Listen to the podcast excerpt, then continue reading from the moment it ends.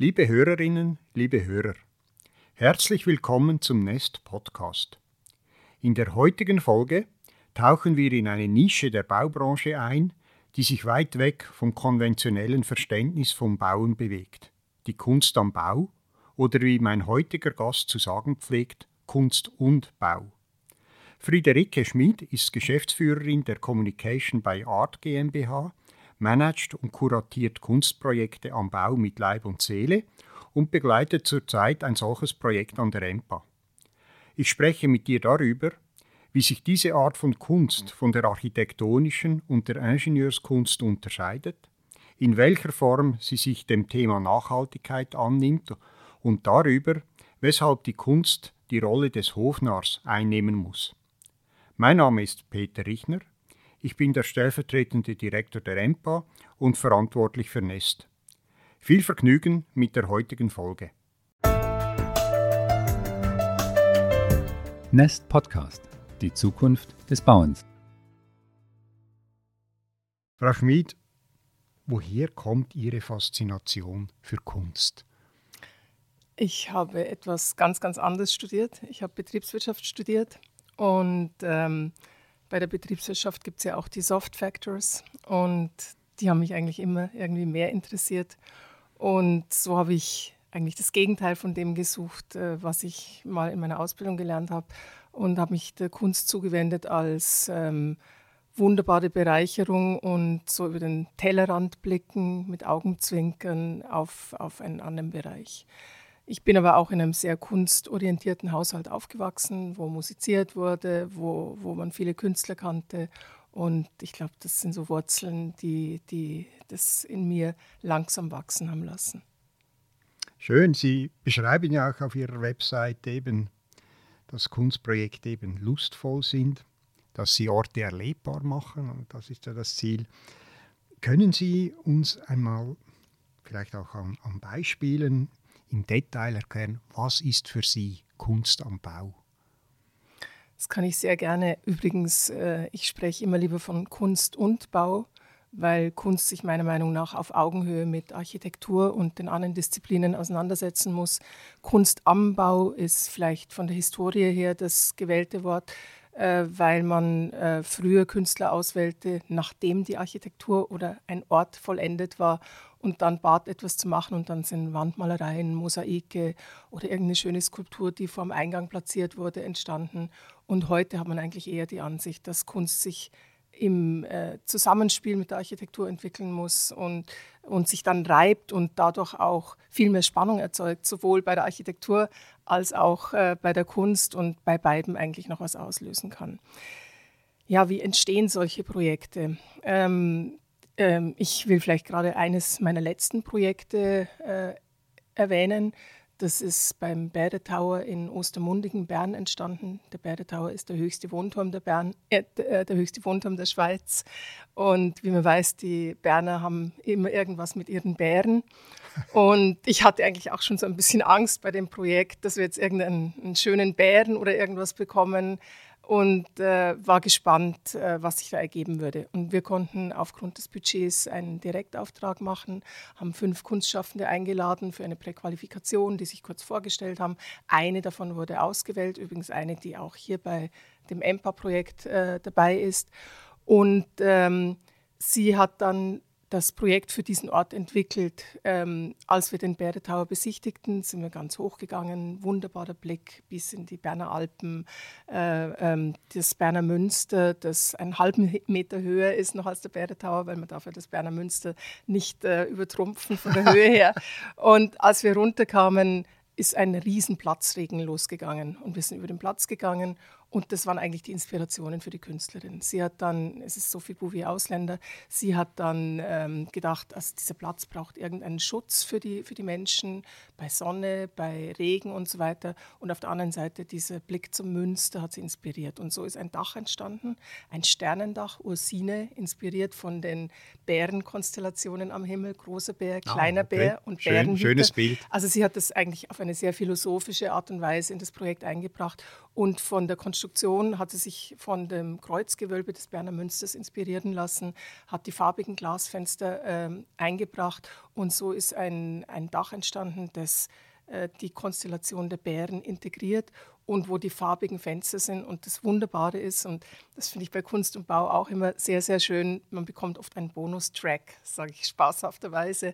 Äh, das heißt, äh, irgendetwas, was man vorher noch gar nicht beachtet hatte. Und wenn man unter diesem Dach steht, dann strahlen die ganzen farbigen Glasfenster auf die Menschen ab. Sie bekommen farbige Gesichter. Und während dem Tag wandert der Schatten des mhm. Dachs, der farbige, über den ganzen Platz. Und so ergibt sich fast ein sonnenuhrmäßiges Spiel. Und das ist sehr, sehr schön für die Leute, die im, oben wohnen und das sehen oder auch für die, äh, für die Leute, die unten sitzen und wo dann plötzlich, die plötzlich in einem Farbfeld sitzen, plötzlich verschwindet das Feld wieder und es ist ein wunderbares Spiel. Und das ist für mich so ein ikonisches Kunstwerk, das eigentlich entstanden ist und das aus der Auseinandersetzung mit Architekten, mit Bauherren, mit allen entstand und das jetzt eine wunderbare Wirkung hat. Aber eigentlich doch erst entstanden, als der Bau schon stand, oder? Also nicht so, wie sie vorhin gesagt hat, idealerweise würde man ja das quasi schon in die Wettbewerbsausschreibung reinnehmen. Was ich jetzt sagen muss, haben wir hier an der EMPA auch nicht gemacht. Wir Nein. kommen auch jetzt äh, im Nachgang eigentlich, wo die Gebäude schon stehen. Nein, der, also ich muss so sagen, ich habe mich äh, ungefähr drei, vier Jahre bevor der Turm gebaut wurde, als ich das hörte, weil ich dachte, das ist so ein toller Platz, an dem Ort möchte ich muss mhm. man etwas mit Kunst machen. Also eigentlich war ich die Impulsgeberin sogar, ah, okay. dass das Projekt entstanden ist. Und ich war dann immer wieder beim Gemeindepräsidenten und als ich merkte, irgendwie mit der Politik komme ich nicht weiter, habe ich gefunden, ich melde mich bei den Investoren direkt und dann fing der Turm schon an zu wachsen. Es war vielleicht das untere Drittel realisiert und dann waren wir in den Startlöchern für das Projekt und konnten das realisieren. Aber klar, es war dann zu spät, als dass man wirklich am Turm, zum Beispiel an der Fassade oder irgendwo was machen hätte können. Ähm, aber früh genug natürlich, um auf dem Platz noch was zu machen. Aber auch da, es war der Platz schon gestaltet. Man muss dann, wenn man so spät reinkommt, immer oder meistens jemandem ein bisschen auf die Füße treten, in dem Fall dem Landschaftsarchitekten, dass eben ja. vielleicht Sachen wieder ein bisschen auf die Seite geschoben werden oder dass man sagt, überlegt nochmal, brauchen wir das wirklich oder lassen wir den Platz lieber der Kunst. Aber für idealerweise vor allem, wenn man möchte, dass sich die Kunst wirklich verbindet mit der Architektur. Und ich bringe gerne noch ein anderes Beispiel, Swissgrid in Aarau, als die ihr mhm. neues Gebäude gebaut haben. Da bin ich wirklich vor, äh, vor Baubeginn, als der Wettbewerb entschieden war, als man wusste, welche Architekten das machen, bin ich dazugekommen und dort war auch klar, Swissgrid befasst sich ja mit Strom, mit etwas, was sich bewegt. Also man wollte nicht irgendeine starre Skulptur oder irgendwas haben, was dann irgendwo reingestellt wird, sondern dort haben wir dann einen Wettbewerb ausgeschrieben, der sich ganz explizit an Kunstschaffende gerichtet hat, die ähm, mit bewegter Kunst arbeiten, die Videokunst machen, die Lichtkunst machen. Und entstanden ist ein, eine Videoinstallation, die sich vom Äußeren des Gebäudes durch das ganze Gebäude durchzieht, die in den Boden integriert ist, die in die Wände, in die Decke integriert ist. Und sowas kann man nur machen, wenn man wirklich ja, ja, von Anfang, Anfang an dabei ist. Jetzt Kunst und Bau. Wahrscheinlich Kunst und Bau gibt es ja vielleicht als Thema schon lange. Kunst am Bau sage ich jetzt vielleicht nicht so lange. Und jetzt einfach eine naive Frage. Jetzt die, die Sixtinische Kapelle. Ist jetzt dieses Deckengemälde von Michelangelo, ist das auch Kunst am und Bau oder ist das wieder etwas anderes? Oder hat man das früher einfach so gemacht? Das ist ganz lustig, ich habe mir das nämlich auch als Beispiel überlegt, weil Kunst und Bau oder sagen wir so, das Bedürfnis der Menschen, Kunst an ihre Bauten zu bringen, egal ob es äh, sakrale oder profane Bauten sind, das war immer schon vorhanden. Wenn wir zurückgehen in die Höhlenmalereien, die Höhlen von Lascaux, wo die Leute mhm. ihre Jagdszenen aufgemalt haben, oder wenn wir an die alten Tempel der, der alten Griechen denken, die waren ja auch, die waren alle bemalt, die sind nicht so wie sie heute sich uns präsentieren, sondern die, die äh, Farbpigmente haben sich über die Zeit abgewaschen und man weiß heute, was für Gesteine für sowas verwendet wurden. Und äh, eben Sixtinische Kapelle, ähm, äh, das war früher, war das Usus, dass man, dass man Architektur und, und Malerei eigentlich verbunden hat. Und die Aufgabe, die heute der Staat hat oder die äh, gewisse Bauherren sich auferlegen für Kunst- und Bauprojekte, das wurde früher von, äh, von der Kirche sehr viel wahrgenommen. Oder von äh, reichen Familien, wenn wir an die, an die Florentiner zurückdenken, mhm. äh, han, ähm, reiche Bankiersfamilien, äh, die solche Aufgaben erfüllt haben, dann die Bürgerschaft. Und als die dann nichts mehr machten, da sprang eigentlich dann der Staat ähm, während der beiden Weltkriege in die Bresche und hat entschieden, wir müssen irgendwas machen, um die Kunstschaffenden, die Armen zu fördern, zu unterstützen. Und so ist eigentlich der Begriff Kunst am Bau überhaupt erst entstanden. Mhm. Also hat, hat eigentlich eine, eine lange Geschichte. Wir haben ja, wir sind jetzt hier im Nest in einem experimentellen Gebäude und ich habe mir dann als Vorbereitung für das Gespräch auch überlegt, okay, was haben wir alles schon hier drin? Und ich weiß nicht, waren Sie mal im Hilo drin, in, diesem, äh, in dieser Unit mit der doppelt gewölbten Decke? Mhm. Dort haben wir ja diese Deckenelemente in den Büros und in, in einem der Büros, das ist eine Decke, die sieht fast auch wie eine Stuckaturdecke. Mhm.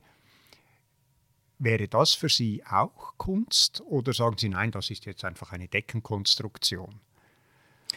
Also man spricht ja auch von Ingenieurskunst oder auch Architekturkunst und ich glaube, je länger, je mehr vermischen sich die Begriffe auch immer mehr. Es gab ja in Deutschland die Bauhauszeit, mhm. äh, wo, wo ja ganz bewusst gesucht wurde, dass sich die verschiedenen Kunstdisziplinen von Design über Architektur bis hin zur hohen Kunst unter Anführungszeichen, wo sich die alle vermischt haben.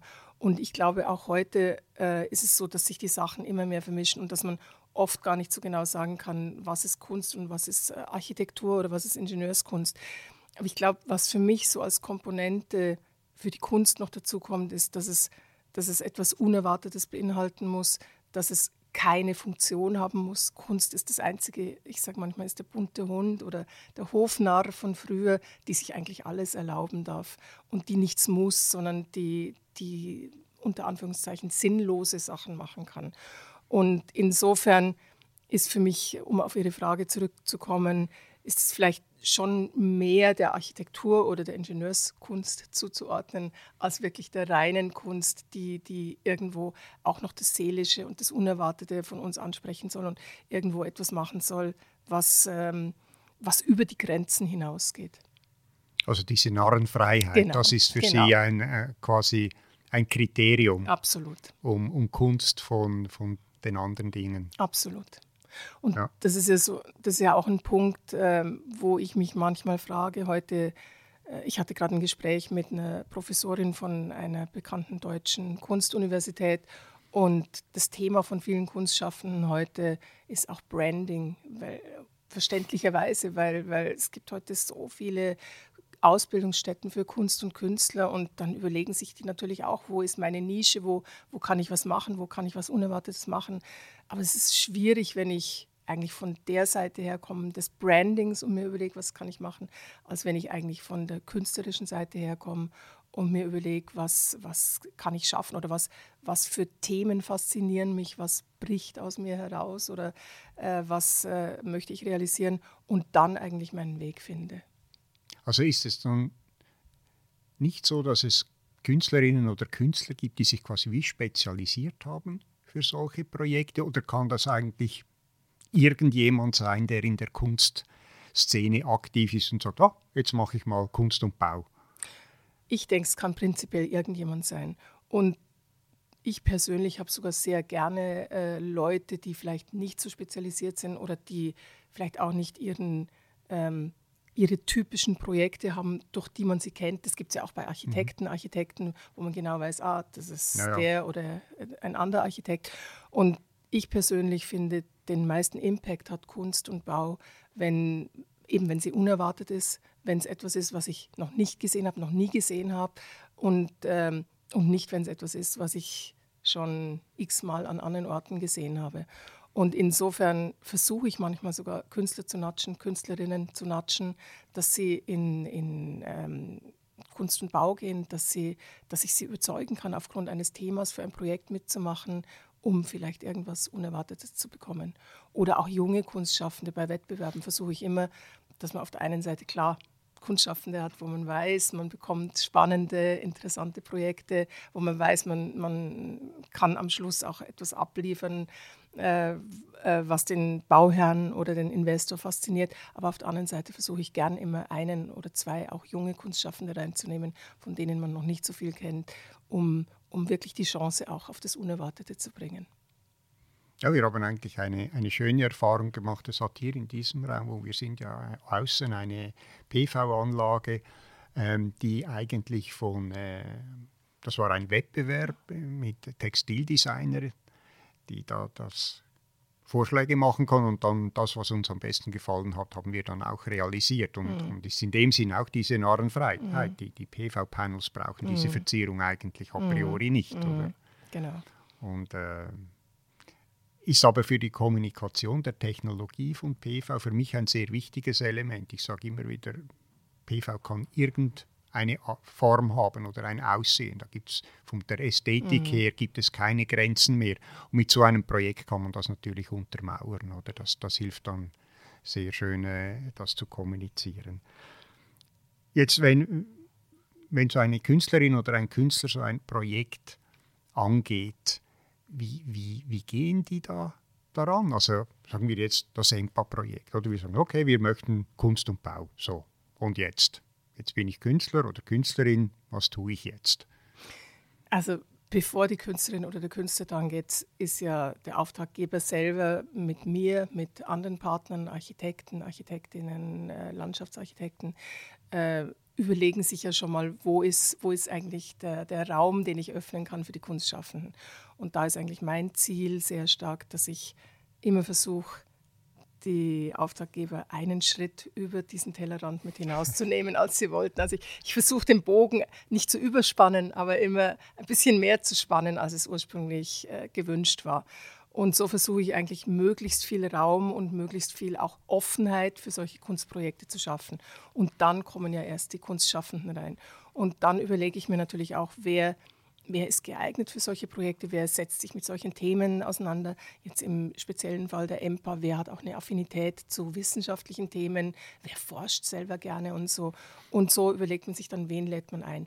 Und wie dann die Kunstschaffenden drangehen, das hat auch jeder seine eigenen, äh, seine eigenen Prinzipien. Die einen, ähm, also was ich jetzt mitbekommen habe in Ihrem Fall, hm, sind sicher zwei Kunstschaffende da, die sich jetzt mit Wissenschaftlern zusammengetan haben und die dort äh, irgendwelche Projekte am Erarbeiten sind, die vielleicht selber Experimente machen oder die die Experimente mitverfolgen, die hier gemacht werden. Ähm, und andere sind vielleicht eher die, die, die in ihrem Atelier irgendwas entwickeln oder, oder die sich, was auch ein Anknüpfungspunkt sehr oft ist, ist die Historie von Orten, ähm, die ähm, inhaltliche Themen. Also eben da gibt es da gibt's ganz verschiedene Herangehensweisen. Aber ich glaube, solche Projekte wie jetzt bei Ihnen, wo sich zwei so starke Disziplinen vermischen können, Art und Science, das sind, das sind für mich äh, besonders faszinierende Projekte, weil, weil man da wirklich auch eine, eine Reibung erzeugen kann und wirklich auch schauen kann, wer kann wen ein bisschen mitnehmen. Und manchmal ist es ja sogar so, dass aus solchen Kunstprojekten und Zusammenarbeiten, dass äh, wieder neue Ideen für die Auftraggeber entstehen. Also dass vielleicht sogar ein Forschender durch einen Kunstschaffenden auf irgendeine Idee gebracht wird, wo er sagt, hey, coole Sache, das müssen wir weiterverfolgen, da denken wir jetzt weiter. Also oft oder, oder immer wieder sind auch Künstler äh, wie Impulsgeber für, für solche neuen Ideen. Ja, inspirierend genau, eigentlich genau, wirken. Aber genau. wir sind auf jeden Fall gespannt, was wir dann da äh, zu sehen bekommen. Ich auch. äh, eigentlich, also so wie ich das weiß, macht man ja das immer nur, wenn man neu baut, oder? Oder gibt es auch Fälle, wo man sagt, okay, wir haben jetzt dieses Gebäude jetzt, wir könnten ja mal was tun. Gibt es diese Fälle auch? Ja, das gibt es auch. Also äh, bei Neubauten, bei Umbauten, bei Sanierungen. Also ich glaube, es hängt auch von der, von der Lustvolligkeit und natürlich auch vom Budget der Auftraggebenden mhm. ab, ob, äh, ob man auch zu anderen äh, Anlässen oder Jubiläen ich hatte ein äh, großes Projekt, ist zwar nicht Kunst und Bau, ist Public Art, aber die, die, ähm, die Randbedingungen, die sind ja oft, oftmals die gleichen. Es war zum 100-Jahr-Jubiläum der Marke Chevrolet also General Motors mhm. Europa war dort der Auftraggeber und die haben das 100-Jahr-Jubiläum als Anlass genommen, darüber zu reflektieren, wollten dann erst eine ganz traditionelle Büste machen äh, von Chevrolet und sie seiner Heimatstadt La Chaux-de-Fonds ja. überreichen. Und ich konnte sie dann im Lauf von dem Projekt überzeugen, dass wir einen internationalen Wettbewerb gemacht haben. Wir haben das Budget multipliziert von der ursprünglichen oh, Büste, schön. weil sie fasziniert waren von der Idee. Und das Tolle war auch, wir konnten dann sogar die Stadt, also La Chaux-de-Fonds, mitnehmen. Und die haben dann vom ursprünglichen Ort, wo sie uns irgendein Eckchen für diese Büste geben wollten, äh, solche Faszination gehabt, dass ein ganzer Park umgestaltet wurde und heute die Büste dort in dem Zentrum steht und wirklich ein, auch eine touristische, äh, touristische Attraktion ist, äh, die dort angeschaut wird. Und ich denke so, ich glaube, die es gibt eigentlich keine Grenzen. Wenn man Lust hat auf ein Projekt und äh, irgendeinen Anlass daraus machen kann, dann kann man jederzeit so ein Kunst- und Bauprojekt starten. Viele dieser Projekte sind ja, sag ich mal, eher statischer Natur. Also man, man entwirft dann ein Kunstwerk, das wird hingestellt und dann steht es da, bis entweder wieder umgebaut wird oder so.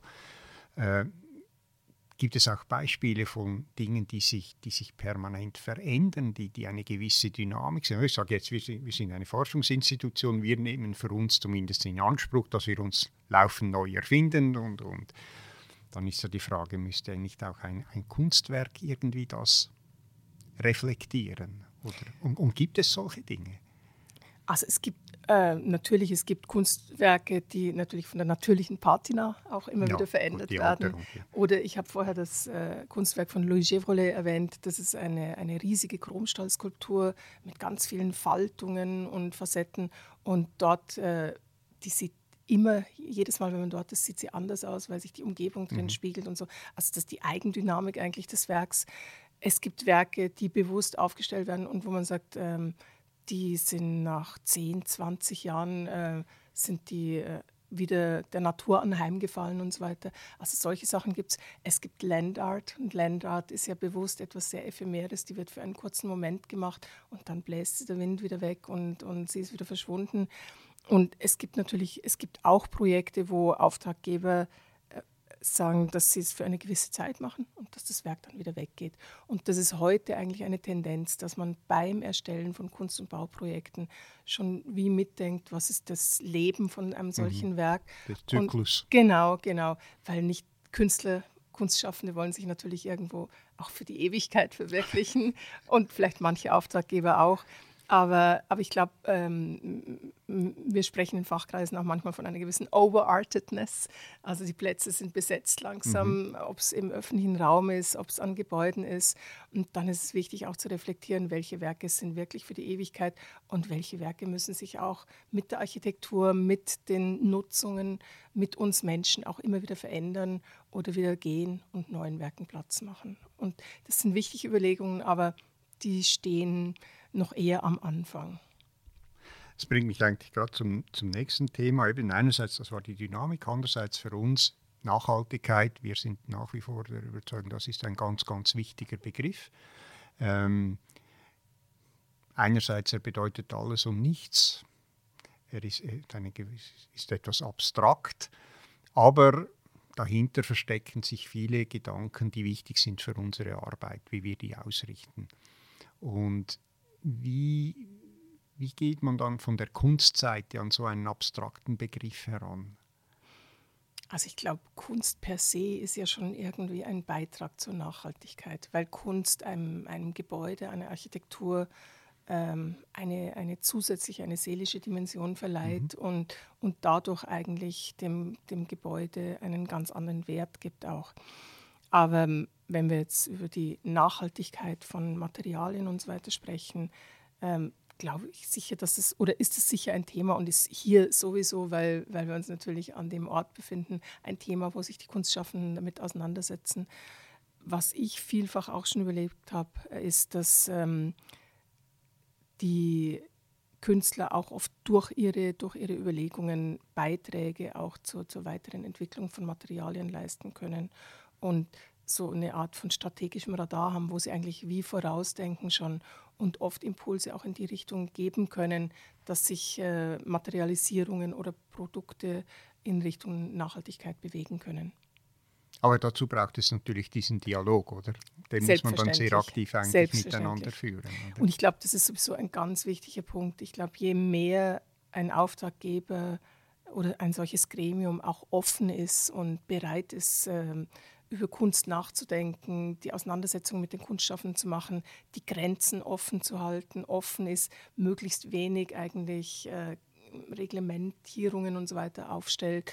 Ich glaube, umso mehr kann so ein Projekt auch gewinnen und bringt am Schluss auch dem Auftraggeber mehr. Ja, ich finde diesen Gedanken schön, oder zur, zur Qualität und, und, und zu diesem Seelischen beizutragen.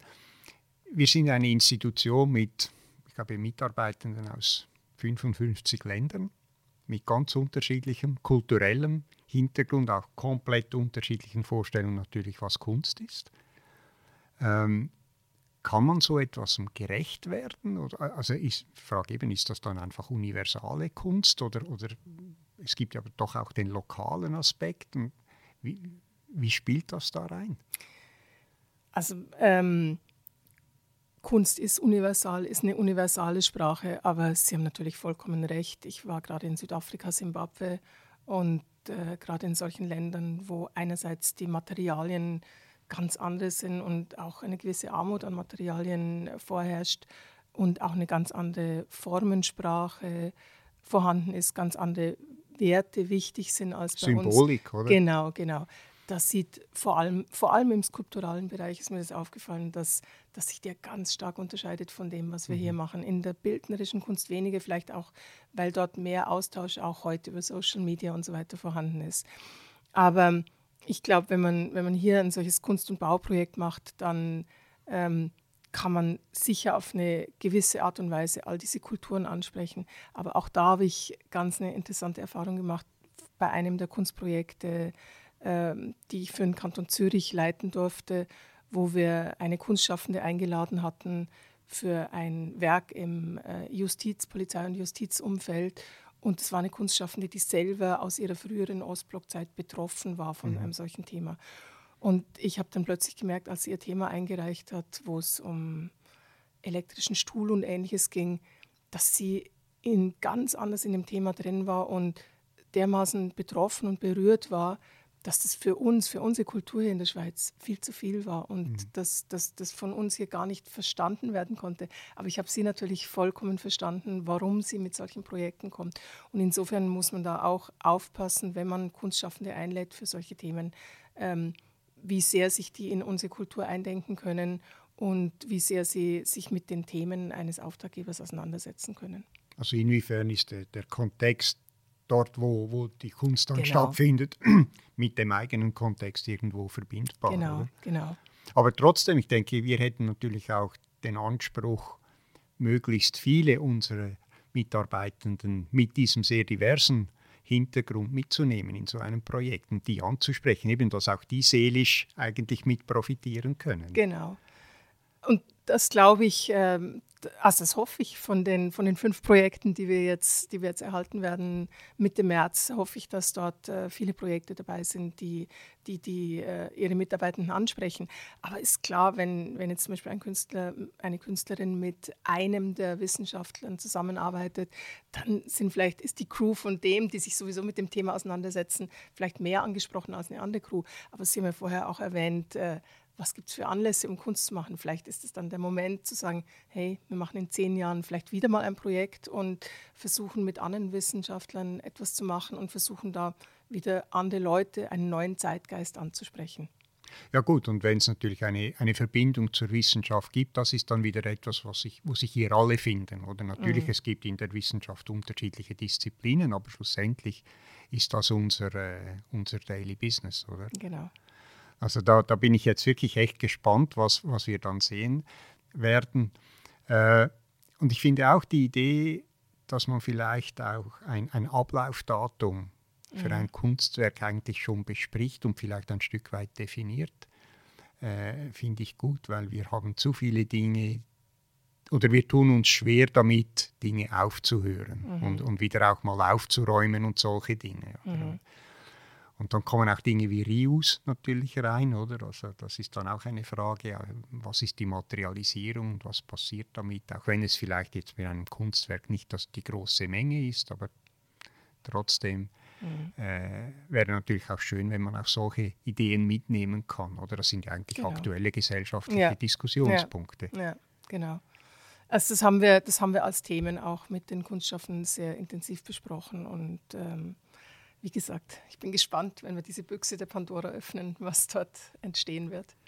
Gut, ja, Frau Schmidt, besten Dank. Ich habe sehr viel gelernt, weil ich muss ehrlicherweise sagen, das ist ein Thema, auf dem ich überhaupt nicht bewandert bin, aber Sie haben das sehr eloquent dargestellt. Ich glaube, vor allem auch das Potenzial geschildert und äh, jetzt warten wir einfach auf ein schönes Projekt in dem Sinn. Besten Dank genau. für das Gespräch. Danke auch.